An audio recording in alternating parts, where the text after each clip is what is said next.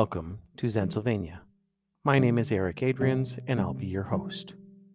In Zensylvania, we explore motorcycle Zen, literature, philosophy, and a variety of other topics.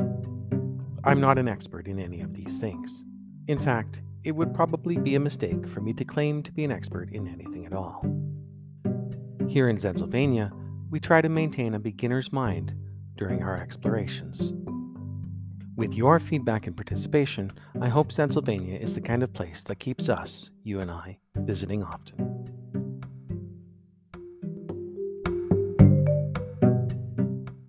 If you've been following the podcast from episode to episode, you may have noticed that we've undergone a rather long intermission.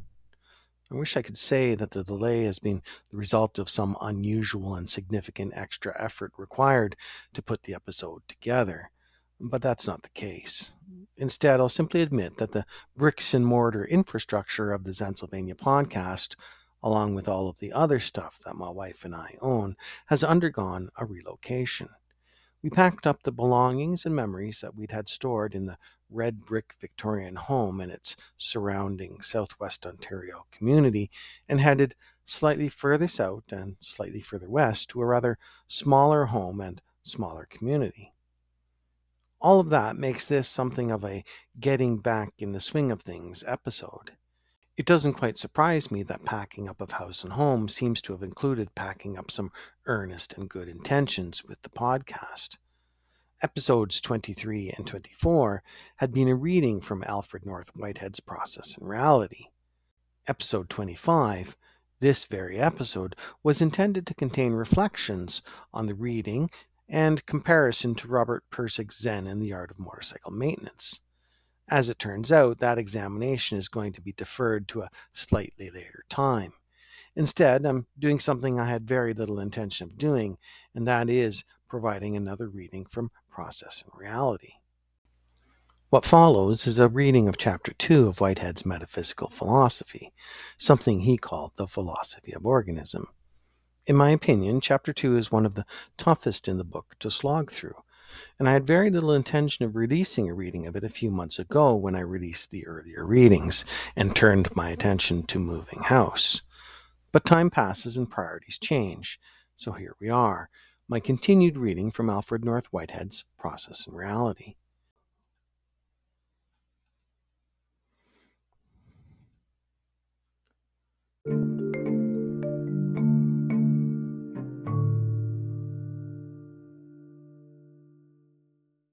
Oh, and one other thing. The first Zensylvania episodes were released around this time of year, back in 2021, making this something of an anniversary episode.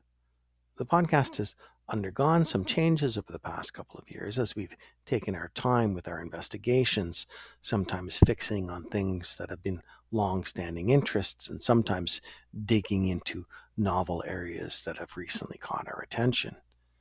It's been an interesting endeavor, and I hmm. thank you for joining me so far. I'll certainly do my best to make the third Zensylvanian year more interesting and engaging than the first two.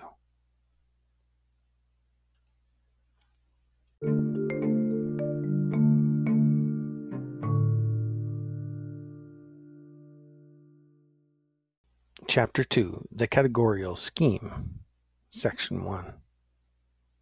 This chapter contains an anticipatory sketch of the primary notions which constitute the philosophy of organism. The whole of the subsequent discussion in these lectures has the purpose of rendering this summary intelligible and of showing that it embodies generic notions inevitably presupposed in our reflective experience, presupposed, but rarely expressed in explicit distinction. Four notions may be singled out from this summary by reason of the fact that they involve some divergence from antecedent philosophical thought. These notions are that of an actual entity, that of a prehension, that of a nexus, and that of the ontological principle. Philosophical thought has made for itself difficulties by dealing exclusively in very abstract notions, such as those of mere awareness, mere private sensation, mere emotion, mere purpose, mere appearance, mere causation. These are the ghosts of the old faculties, banished from psychology but still haunting metaphysics. There can be no mere togetherness of such abstractions. The result is that philosophical discussion is enmeshed in the fallacy of misplaced concreteness. In the three notions, actual entity, prehension, nexus, an endeavor has been made to base philosophical thought upon the most concrete elements in our experience. Actual entities, also termed actual occasions, are the final real things of which the world is made up. There is no going behind actual entities to find anything more real. They differ among themselves. God is an actual entity, and so is the most trivial puff of existence in far off empty space. But though there are gradations of importance and diversities of function, yet in the principles which actuality exemplifies, all are on the same level. The final facts are all alike actual entities, and these actual entities are drops of experience, complex and interdependent in its recurrence to the notion of a plurality of actual entities, the philosophy of organism is through and through Cartesian. The ontological principle broadens and extends a general principle laid down by John Locke in his essay, Book 2, Chapter 23, Section 7, when he asserts that power is a great part of our complex ideas of substances. The notion of substance is transformed into that of actual entity, and the notion of power is transformed in the principle that the reasons for things are always to be found in the composite nature of definite actual entities, in the nature of God for reasons of the highest absoluteness, and in the nature of definite temporal actual entities for reasons which refer to a particular entity, then no reason. Each actual entity is analyzable in an indefinite number of ways. In some modes of analysis, the component elements are more abstract than in other modes of analysis. The analysis of an actual entity into prehensions is that mode of analysis which exhibits the most concrete elements in the nature of actual entities. This mode of analysis will be termed the division of the actual entity in question. Each actual entity is divisible in an indefinite number of ways, and each way of division yields its definite quota of prehensions. A prehension reproduces in itself the general characteristics of an actual entity. It is referent to an external world, and in that sense will be said to have a vector character. It involves emotion and purpose and valuation and causation. In fact, any characteristic of an actual entity is reproduced in a prehension. It might have been a complete actuality, but by reason of a certain incomplete partiality, a prehension is only a subordinate element in an actual entity. A reference to the complete actuality is required to give the reason why such a prehension is what it is in respect to its subjective form. The subjective form is determined by the subjective aim at further integration so as to obtain the satisfaction of the completed subject. In other words, final causation and atomism are interconnected philosophical principles. With the purpose of obtaining a one substance cosmology, prehensions are a generalization from Descartes' mental cogitations and from Locke's ideas to express the most concrete mode of analysis applicable to every grade of individual actuality. Descartes and Locke maintained a two substance ontology. Descartes explicitly, Locke by implication. Descartes, the mathematical physicist, emphasized his account of corporeal substance, and Locke, the physician and the sociologist, confined himself to an account of mental substance. The philosophy of organism, in its scheme for one type of actual entities, adopts the view that Locke's account of mental substance embodies, in a very special form, a more penetrating philosophic description than does Descartes' account of corporeal substance. Nevertheless, Descartes' account must find its place in the philosophic scheme. On the whole, this is the moral to be drawn from the monadology of Leibniz. His monads are best conceived as generalizations of contemporary notions of mentality. The contemporary notions of physical bodies only enters into his philosophy subordinately and derivatively. The philosophy of organism endeavors to hold the balance more evenly. But it does start with a generalization of Locke's account of mental operations. Actual entities involve each other by reason of their prehensions of each other. There are thus real individual facts of the togetherness of actual entities, which are real, individual, and particular. In the same sense in which actual entities and the prehensions are real, individual, and particular. Any such particular fact of togetherness among actual entities is called a nexus. The ultimate facts of immediate actual experience are actual entities, prehensions, and nexus. All else is, for our experience, derivative abstraction. The explanatory purpose of philosophy is often misunderstood. Its business is to explain the emergence of the more abstract things from the more concrete things. It is a complete mistake to ask how concrete particular fact can be built up out of universals. The answer is in no way.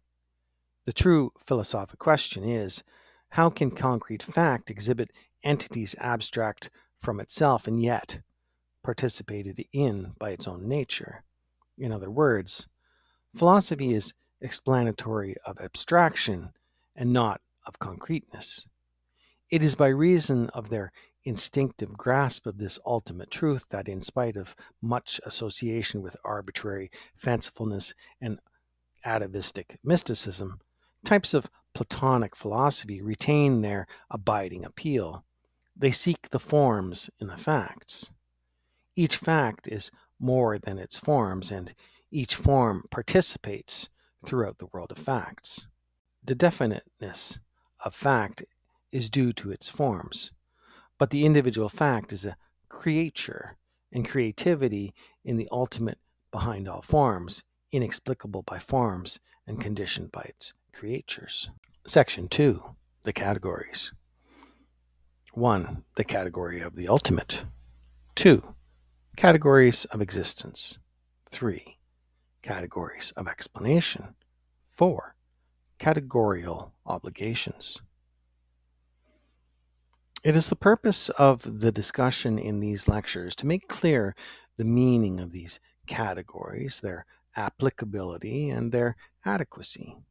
The course of the discussion will disclose how very far they are from satisfying this ideal. Every entity should be a specific instance of one category of existence, Every explanation should be a specific instance of categories of explanation, and every obligation should be a specific instance of categorial obligations. The category of the ultimate expresses the general principle presupposed in the three more special categories. The category of the ultimate, creativity, many, one, are the ultimate notions involved in the meaning of the synonymous terms thing, being, entity. These three notions complete the category of the ultimate and are presupposed in all the more special categories. The term one does not stand for the integral number one, which is a complex special notion. It stands for the general idea underlying alike the indefinite article a or an, and the indefinite article the, and the demonstrative this or that, and the relatives which or what or how. It stands for the singularity of an entity. The term many presupposes the term one, and the term one presupposes the term many. The term many conveys the notion of disjunctive diversity. The notion is an essential element in the concept of being. There are many beings in disjunctive diversity. Creativity is the universal of universals, characterizing ultimate matter of fact. It is that ultimate principle by which the many, which are the universe disjunctively, become the one actual occasion, which is the universe conjunctively. It lies in the nature of things that the many enter into complex unity. Creativity is the principle of novelty. An actual occasion is a novel entity diverse from any entity in the many which it unifies. Thus, creativity introduces novelty into the content of the many, which are the universe disjunctively. The creative advance is the application of this ultimate principle of creativity to each novel situation which it originates. Together is a generic term covering the various special ways in which various sorts of entities are together in any one actual occasion. Thus, together presupposes the notions creativity, many, one, identity, and diversity.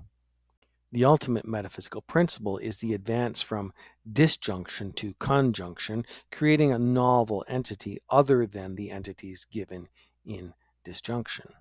The novel entity is at once the togetherness of the many which it finds, and also it is one among the disjunctive many which it leaves. It is a novel entity, disjunctively among the many entities which it synthesizes. The many become one and are increased by one. In their natures, entities are disjunctively many, in process of passage into conjunctive unity. This category of the ultimate replaces Aristotle's category of primary substance. Thus, the production of novel togetherness is the ultimate notion embodied in the term concrescence. These ultimate notions of production of novelty and of concrete togetherness are inexplicable either in terms of higher universals or in terms of the components participating in the concrescence. The analysis of the components abstracts from the concrescence. Their sole appeal is to intuition and the categories of existence.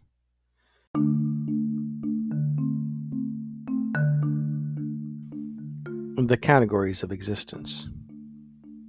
There are eight categories of existence. 1. Actual entities, also termed actual occasions or final realities or res verae. 2. Prehensions or concrete facts of relatedness. 3. Nexus, plural of nexus, or public matters of fact. 4. Subjective forms or private matters of fact. 5. Eternal objects or pure potentials for the specific determination of fact or forms of definiteness. 6. Propositions or matters of fact in potential, determination or impure potentials for the specific determination of matters of fact or theories. 7 multiplicities, or pure disjunction, or diverse entities. 8. Contrasts, or modes of synthesis of entities in one prehension, or patterned entities. Among these eight categories of existence, actual entities and eternal objects stand out with a certain extreme finality. The other types of existence have a certain intermediate character.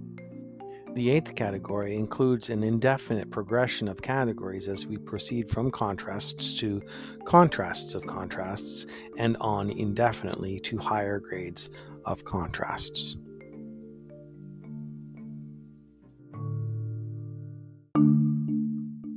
The categories of explanation. There are 27 categories of explanation. 1. That the actual world is a process, and that the process is the becoming of actual entities. Thus, actual entities are creatures. They are also termed actual occasions. 2. That in the becoming of an actual entity, the potential unity of many entities is disjunctive diversity, actual and non actual, acquires the real unity of the one actual entity, so that mm. the actual entity is the real concrescence of many potentials. 3 that in the becoming of an actual entity, novel prehensions, nexus, subjective forms, propositions, multiplicities, and contrasts also become, but there are no novel eternal objects.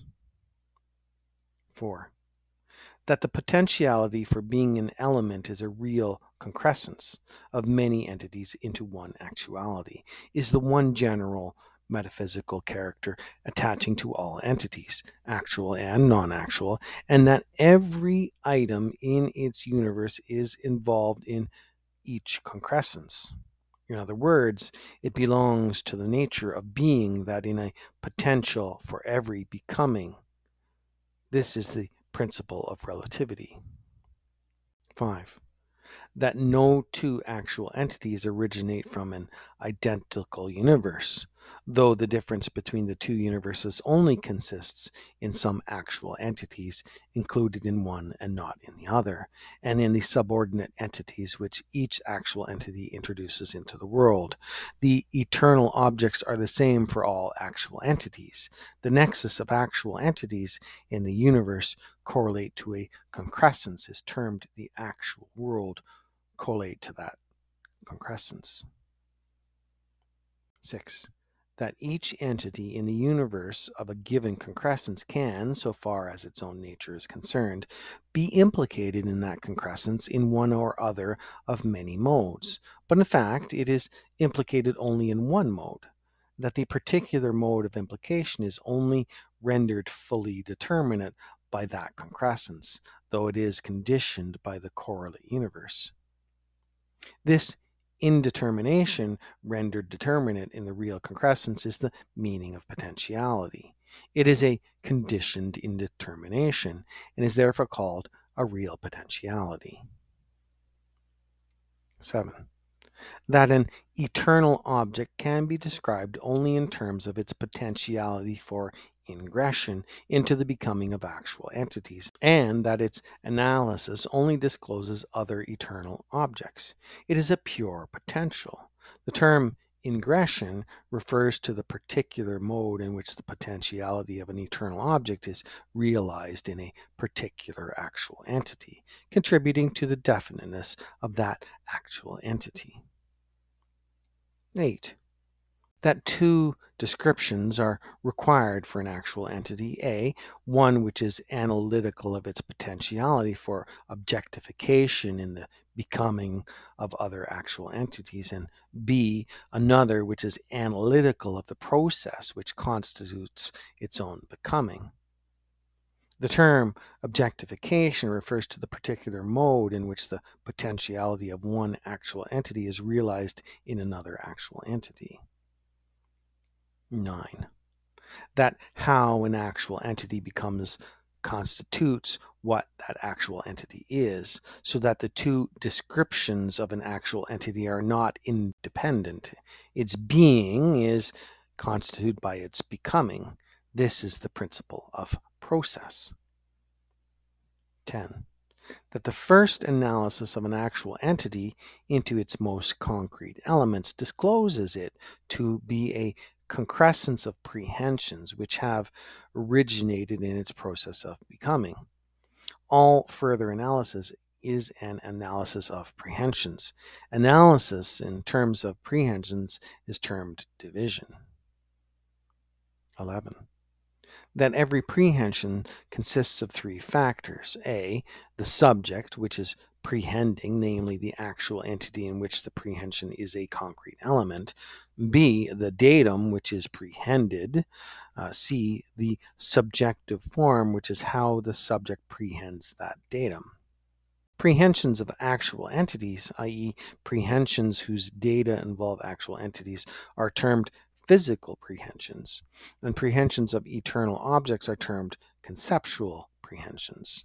Consciousness is not necessarily involved in the subjective forms of either type of prehension. 12. That there are two species of prehensions A. Positive prehensions, which are termed feelings, and B. Negative prehensions, which are said to eliminate from feeling. Negative prehensions also have subjective forms. A negative prehension holds its datum as inoperative in the progressive concrescence of prehensions, constituting the unity of the subject. 13. That there are many species of subjective forms, such as emotions, valuations, purposes, adversions, aversions, consciousness, etc. 14 that a nexus is a set of actual entities in the unity of the relatedness constituted by their prehensions of each other, or what is the same thing conversely expressed, constituted by their objectifications in each other. 15. That a proposition is the unity of certain actual entities in their potentiality for forming a nexus with its potential relatedness partially defined by certain eternal objects which have the unity of one complex eternal object. The actual entities involved are termed the logical subjects. The complex eternal object is the predicate. 16 that a multiplicity consists of many entities and in its unity is constituted by the fact that all its constituent entities severally satisfy at least one condition which no other entity satisfies. Every statement about a particular multiplicity can be expressed as a statement referent either A to all its members severally or B to an indefinite sum of its members severally, or C as a denial of one of these statements. Any statement incapable of being expressed in this form is not a statement about a multiplicity, though it may be a statement about an entity closely allied to some multiplicity, i.e., systematically allied to each member of some multiplicity. 17 that whatever is a datum for a feeling has a unity as felt. Thus, the many components of a complex datum have a unity. This unity is a contrast of entities. In a sense, this means that there are an endless number of categories of existence, since the synthesis of entities into a contrast is general produces a new existential type. And thus, the real internal, but generally in substances unknown constitution of things, whereupon their discoverable qualities depend may be called their essence. Also, the terms prehension and feeling are to be compared with the various significations of Locke's term idea. But they are adopted as a more general, more neutral term than idea as used by Locke, who seems to restrict them to conscious mentality also, the ordinary logical account of propositions expresses only a restricted aspect of their role in the universe, namely when they are the data of feelings whose subjective forms are those of judgments. It is an essential doctrine in the philosophy of organism that the primary function of a proposition is to be relevant as a lure for feeling. For example, some propositions are the data of feelings with subjective forms, such as to constitute those feelings to be the enjoyment of a joke. Other propositions are felt with feelings whose subjective forms are horror, disgust, or indignation. The subjective aim, which controls the becoming of a subject, is that subject feeling a proposition with the subjective form of purpose to realize it in the process of self creation. 19. That the fundamental types of entities are actual entities and eternal objects, and that the other types of entities only express how all entities of the two fundamental types are in community with each other to the actual world. 20. That to function means to contribute determination to the actual entities in the nexus of some actual world. Thus, the determinateness and self identity of one entity cannot be abstracted from the community of the diverse functioning of all entities. Determination is analyzable into definiteness and position, where definiteness is the illustration of select eternal objects, and position is relative status in a nexus of actual entities. 21. An entity is actual when it has significance for itself.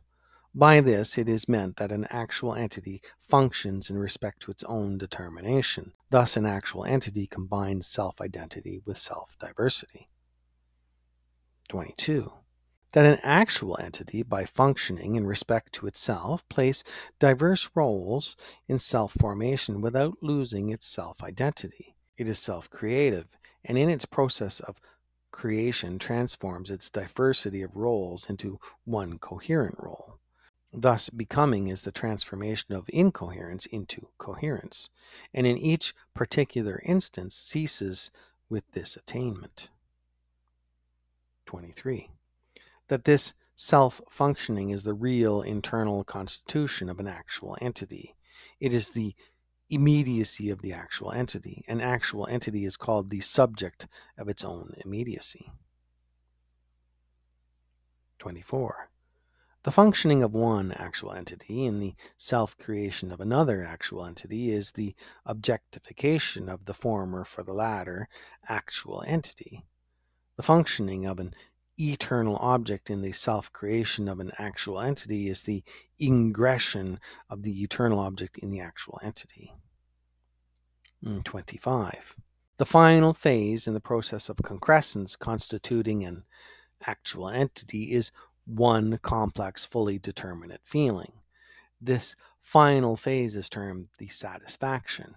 It is fully determinate, A, as to its genesis, and B, to its objective character for the transcendent creativity, and C, as to its prehension, positive or negative, of every item in its universe. 26.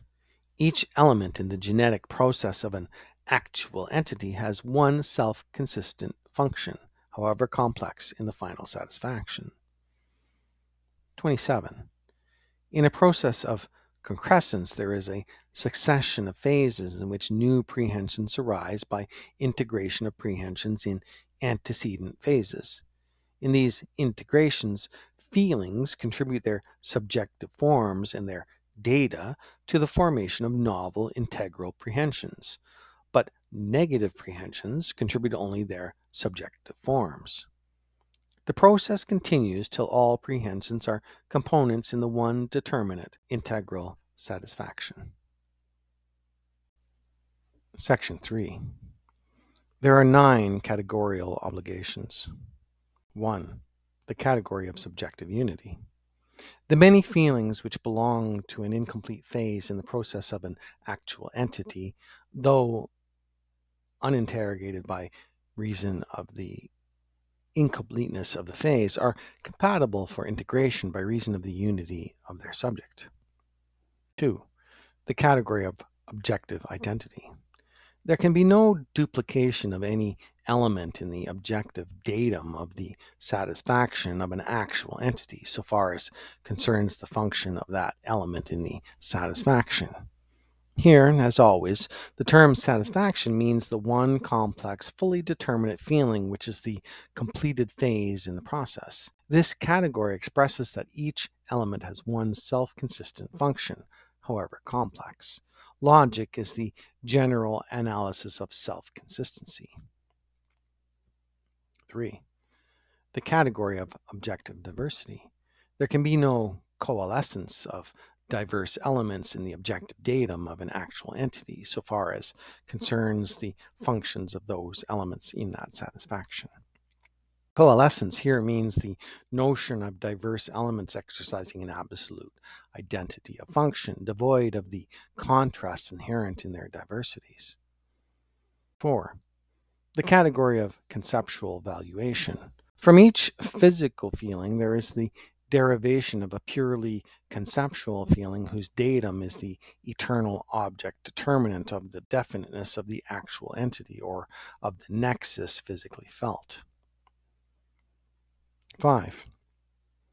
The category of conceptual reversion. There is a secondary origination of conceptual feelings with data which are partially identical with and partially diverse from the eternal objects forming the data in the first phase of the mental pole. The diversity is a relevant diversity determined by the subjective aim. Note that category four concerns conceptual reproduction of physical feeling, and category five concerns conceptual diversity from physical feeling. Six, the category of transmutation when, in accordance with the category 4 or with categories 4 and 5, one of the same conceptual feeling is derived impartially by a prehending subject from its analogous simple physical feelings of various actual entities in its actual world. Then, in a subsequent phase of integration of these simple physical feelings together with the derivative conceptual feeling, the prehending subject may transmute the datum of this conceptual feeling into a characteristic of some nexus containing those prehended actual entities among its members or of some part of that nexus. In this way, the nexus or its part, thus characterized, is the objective datum of a feeling entertained by this prehending subject. It's evident that the complete datum of the transmuted feelings is a contrast, namely the nexus as one in contrast with the eternal object. This type of contrast is one of the meanings of the notion qualification of physical substance by quality. This category is the way in which the philosophy of organism, which is an atomic theory of actuality, meets a perplexity which is inherent in all monadic cosmologies. Leibniz, in his monadology meets the same difficulty by theory of confused perception, but he fails to make clear how confusion originates. 7. The category of subjective harmony. The valuations of conceptual feelings are mutually determined by the adaptation of those feelings to be contrasted elements congruent with the subjective aim. Category 1 and Category 7 jointly express a pre established harmony in the process of concrescence of any one subject. Category 1 has to do with data felt in Category 7 with the subjective forms of the conceptual feelings. This pre established harmony is an outcome of the fact that no prehension can be considered in abstraction from its subject, although it originates in the process creative of its subject. 8. The mm. category of subjective intensity. The subjective aim, whereby there is origination of conceptual feeling, is at intensity of feeling in the immediate subject and in the relevant future. This double aim at the immediate present and the relevant future is less divided than appears on the surface. For the determination of the relevant future and the anticipatory feeling respecting provision for its grade of intensity are elements affecting the immediate complex of feeling. The greater part of morality hinges on the determination of relevance in the future. The relevant future consists of those elements in the anticipated future which are felt with effective intensity by the present subject by reason of the real potentiality for them to be derived from itself. 9. The mm. category of freedom and determination. The concrescence of each individual actual entity is internally determined and is externally free. This category can be condensed into the formula that in each concrescence, whatever is determinable is determined, but that there is always a remainder for the decision of the subject superject of that concrescence. This subject superject is the universe in that synthesis, and beyond it, there is nonentity. This final decision is the reaction of the entity of the whole to its own internal determination.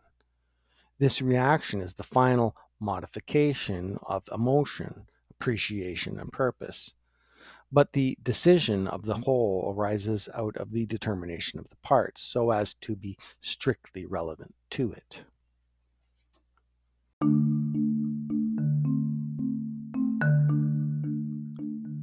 Section 4 The whole of the discussion in the subsequent parts either leads up to these categories of the four types, or it's explanatory of them or is considering our experience of the world in the light of these categories, but a few preliminary notes may be useful. It follows from the fourth category of explanation that the notion of complete abstraction is self contradictory. For you cannot abstract the universe from any entity, actual or non actual, so as to consider that entity in complete isolation. Whenever we think of some entity, we are asking what is it fit for here? In a sense, every entity pervades the whole world, for this question has a definite awareness for each entity in respect to any actual entity or any nexus of actual entities. It follows from the first category of explanation that becoming is a creative advance into novelty. It is for this reason that the meaning of the phrase the actual world is relative to the becoming of a definite actual entity which is both novel and actual, relatively to the meaning and to no other meaning of that phrase. Thus, conversely, each actual entity corresponds to a meaning of the actual world peculiar to itself. This point is dealt with more generally in categories of explanation 3 and 5. An actual world is a nexus in the actual world of our one actual entity sinks to the level of a subordinate nexus in actual worlds beyond that actual entity. The first, the fourth, the 18th, and 27th categories state different aspects of one and the same general metaphysical truth. The first category states the doctrine in a general way that every ultimate actuality embodies in its own essence what Alexander terms a principle of unrest, namely its becoming. The fourth category applies this doctrine to the very notions of an entity. It asserts that the notion of an entity means an element contributory to the process of becoming. We have in this category the most generalization of the notion of relativity. The 18th category asserts that the obligations imposed on the becoming of any particular actual entity arise from the constitutions of other actual entities. The four categories of explanation, 10 and 13, constitute the repudiation of the notion of various actuality.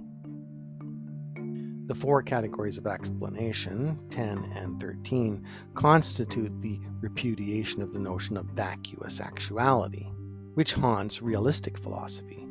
The term vacuous actuality here means the notion of a res vera devoid of subjective immediacy. This repudiation is fundamental for the organic philosophy. The subjectivist principle, the notion of vacuous actuality is very closely allied to the notion of the inherence of quality in substance. Both notions, in their misapplication as fundamental metaphysical categories, find their chief support in a misunderstanding of the true analysis of presentational immediacy. It is fundamental to the metaphysical doctrine of the philosophy of organism that the notion of an actual entity as the unchanging subject of change is completely abandoned. An actual entity is at once the subject experiencing and the superject of its experience. It is subject superject, and neither half of this description can for a moment be lost sight of. The term subject will be mostly employed when the actual entity is considered in respect to its own real internal constitution, but subject is always to be construed as an abbreviation of subject superject. The ancient doctrine that no one crosses the same river twice is extended. No thinker thinks twice, and to put the matter more generally, no subject experiences twice. This is what Locke ought to have meant by his doctrine of time as a perpetual perishing. This repudiation directly contradicts Kant's first analogy of experience in either of its ways of phrasing, first or second edition. In the philosophy of organism, it is not substance which is permanent, but form. Forms suffer changing relations. Actual entities perpetually perish subjectively but are immortal objectively. Actuality in perishing acquires objectivity, while it loses subjective immediacy. It loses the final causation, which its internal principles of unrest, and it acquires efficient causation, whereby it is a ground of obligation characterizing the creativity actual occasions and their formal constitutions are devoid of all indetermination. Potentiality has passed into realization. They are complete and determinate matter of fact, devoid of all indecision. They form the ground of obligation, but eternal objects and propositions and some more complex sorts of contrasts involve in their own natures indecision. They are, like all entities, potentials for the process of becoming. Their ingression expresses the definiteness of the actuality in question, but their own natures do not in themselves disclose in what actual entities this potentiality of ingression is realized. Thus, they involve indetermination in a sense more complete than do the former set. A multiplicity merely enters into process through its individual members. The only statements to be made about a multiplicity express how the individual members enter into the process of the actual world. Any entity which enters into process in this way belongs to the multiplicity, and no other entities do belong to it. It can be treated as a unity for this purpose, and this purpose only. For example, each of the six kinds of entities just mentioned is a multiplicity i.e., not the individual entities of the kinds, but the collective kinds of the entities. A multiplicity has solely a disjunctive relationship to the actual world. The universe, comprising the absolute initial data for an actual entity, is a multiplicity. The treatment of a multiplicity as though it had the unity belonging to an entity of any one of the other six kinds produces logical errors. Whenever the word entity is used, it is to be assumed, unless otherwise stated, that it refers to an entity of one of the six kinds, not to a multiplicity. There is no emergent evolution concerned with a multiplicity, so that every statement about a multiplicity is a disjunctive statement about its individual members. Entities of any of the first six kinds and generic contrasts will be called proper entities. In its development, the subsequent discussion of the philosophy of organism is governed by the belief that the subject predicate form of proposition is concerned with high abstractions, except in its application to subjective forms. This sort of abstraction, apart from this exception, is rarely relevant to metaphysical description. The dominance of Aristotelian logic from the late classical period onwards has imposed on metaphysical thought the categories naturally derivative from its phraseology. This dominance of his logic does not seem to have been characteristic of Aristotle's own metaphysical speculations. The divergencies, such as they are in these lectures from other philosophical doctrines, mostly depend upon the fact that many philosophers who, in their explicit statements, characterize the Aristotelian notion of substance, yet implicitly throughout their discussions presuppose that the subject predicate form of proposition embodies the finally adequate mode of statement about the actual world. The evil produced by the Aristotelian primary substance is exactly this habit of metaphysical emphasis upon the subject predicate form of proposition.